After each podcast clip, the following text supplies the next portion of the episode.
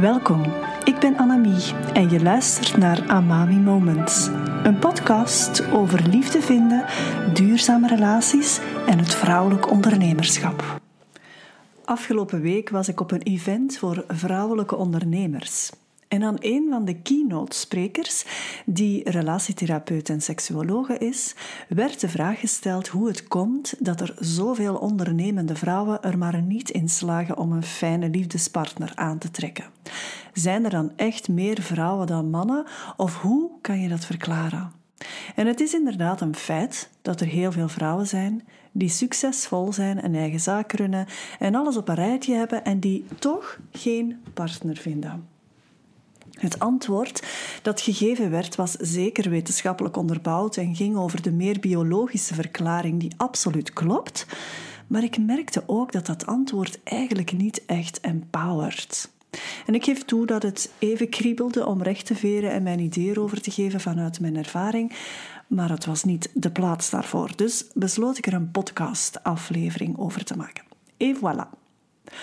Want ik kan mijn visie niet genoeg herhalen. Dus ik lijst hier een aantal belangrijke zaken op die er voor jou als luisteraar ertoe kunnen doen. En voor ik daarmee begin, wil ik u uitnodigen om in te tunen op uzelf, zodat je voelt wat er echt resoneert met jou.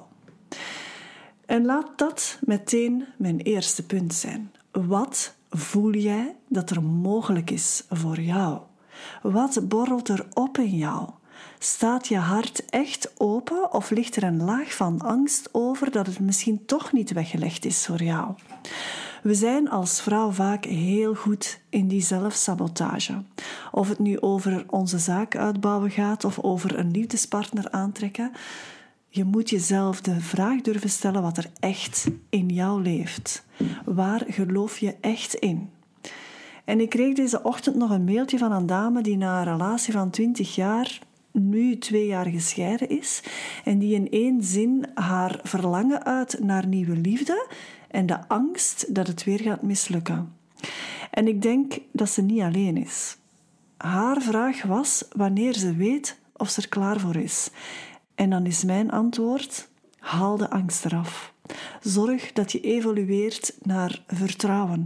Niet zozeer in het feit dat het niet meer fout gaat lopen, maar eerder in het feit dat als het terug fout zou lopen, dat je weet dat je terug op je beide voeten terechtkomt.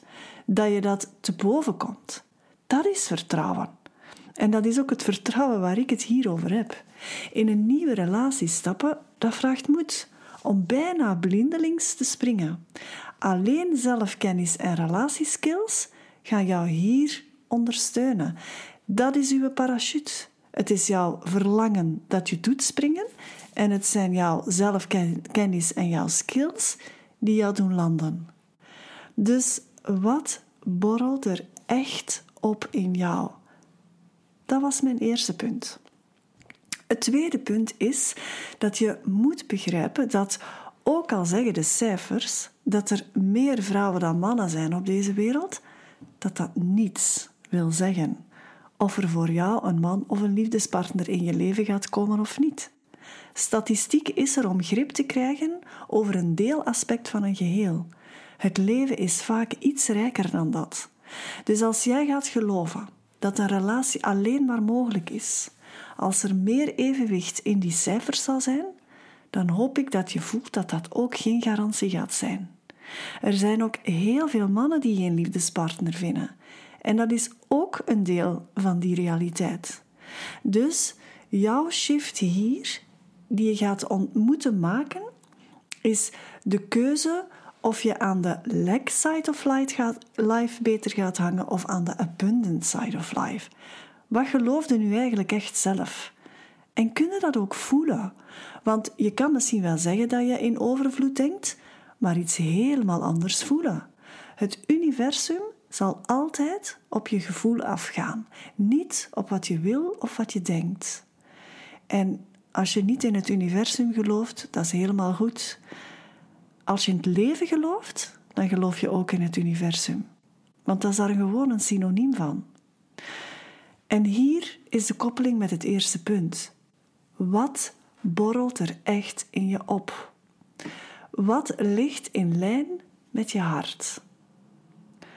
Ten derde, en eigenlijk was dit misschien beter het eerste punt geweest, maar enfin, ten derde dus, liefde, dat zoek je niet, dat vind je niet, maar dat trek je aan.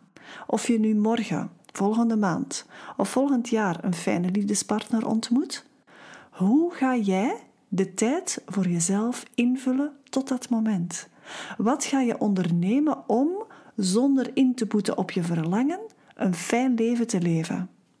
En ook zonder focus te verliezen op wat jij voelt dat er mogelijk is voor jou. Je weet al dat ik zelf nooit op een datingsite actief ben geweest. Ik voelde in elke cel van mijn lichaam dat mijn man onderweg was, dat hij op mijn pad was en dat ik hem spontaan zou ontmoeten. En het mooie is aan mijn verhaal dat hij letterlijk aan mijn deur stond. En ik geef toe dat ik nooit verwacht had dat het zo letterlijk zou zijn. Maar ik wist wel dat we elkaar spontaan zouden ontmoeten. En opnieuw, wat voel jij dat er mogelijk is voor jou? En dat is geen droombeeld of een fantasie, nee. Dat is iets dat opborrelt in jou. Dat komt van iets dieper in je zijn. Niet vanuit een beeld dat je hebt dat het zou moeten zijn, of vanuit een sprookjesachtige fantasie, want dat is iets helemaal anders. Op het event waar ik was, stond ik op een bepaald moment aan een tafeltje met enkele dames tijdens een pauze en eentje ervan kwam terug op de vraag die er gesteld werd. En ze zei: Als die vrouw, die zo knap is, er al niet in slaagt om een man te vinden, goh, dan zal het voor mij zeker ook niet lukken. En ik denk dat we er met drie tegelijk tegenin gingen. Want als dat je mindset is, dan zal het niet lukken. Als jij niet je eigen waarde kent en gaat staan voor wat je waard bent, dan gaat het verdorie moeilijk worden. En dat is meteen ook mijn vierde punt. Hoe denk je eigenlijk over jezelf? Wat zijn de woorden, de oordelen, de veroordelingen die jij uitspreekt in jezelf en over jezelf? Hoe kan iemand jou aantrekkelijk vinden als je jezelf klein maakt of veroordeelt? En eigenlijk moet ik dit wat opentrekken, want het gaat niet alleen over jezelf. Het gaat ook bijvoorbeeld over hoe je denkt over mannen, bijvoorbeeld. Of hoe je denkt over de maatschappij.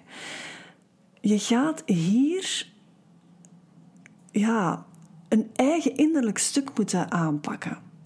Dus als je hierin herkent dat je toch wel wat veroordelend kan zijn in het algemeen, ook al is dat enkel in jezelf en, en ga je dat niet echt uitspreken naar de buitenwereld toe, dan is het echt tijd dat je aan dat innerlijk stuk gaat werken. En beseft dat hoe je er ook uitziet, hoe dik of dun dat je ook bent, wat je ook doet of niet doet, ehm, in het leven, van job bijvoorbeeld, of welke zaak dat je ook runt, dat heeft niets te maken of je een liefdespartner gaat aantrekken of niet. Het gaat wel over de energie waarmee jij in het leven staat.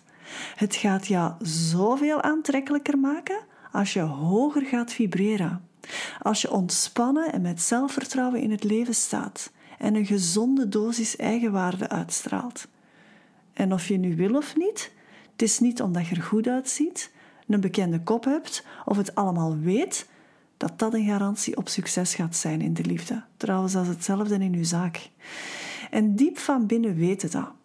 Dus stel je de vraag wat jou vandaag meer magnetisch kan maken voor nieuwe liefde.